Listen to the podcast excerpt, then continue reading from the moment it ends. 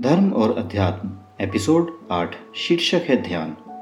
अपने अंदर दबी हुई तमाम आध्यात्मिक शक्तियों को जगाने और ईश्वर को पाने का माध्यम ध्यान है। ध्यान से ही आप अपनी आध्यात्मिक यात्रा की शुरुआत करते हैं। ध्यान के अनगिनत लाभ हैं। ध्यान की शुरुआत किसी भी उम्र में की जा सकती है, किसी भी धर्म के लोग ध्यान कर सकते हैं और करते भी हैं। ध्यान ही वह साधन है जिसके ज़रिए आप अपने शरीर और मन की गहराइयों में उतरते हैं। और उन गहराइयों में आपको होते हैं प्रभु दर्शन। आइए एक नज़र डालते हैं ध्यान से होने वाले लाभों पर। विद्यार्थी यदि ध्यान करते हैं तो उनकी एकाग्रता और स्मरण शक्ति बढ़ती है, जो विद्यार्थी जीवन के लिए अति आवश्यक है। ध्यान करने से सही निर्णय लेने की क्षमता बढ़ती है। अगर आप ध्यान नहीं करते और जीवन में कभी कुछ विकल्पों में से किसी एक विकल्प को चुनना हो तो आपके लिए एक कठिन कार्य हो सकता है। लेकिन अगर आप नियमित रूप से ध्यान करते हो तो ये आपके लिए एक सरल कार्य है।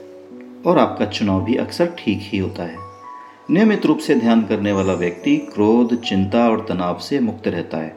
विषम परिस्थितियों में भी वह घबराता नहीं और चुनौतियों का सामना भी हँसते हुए करता है।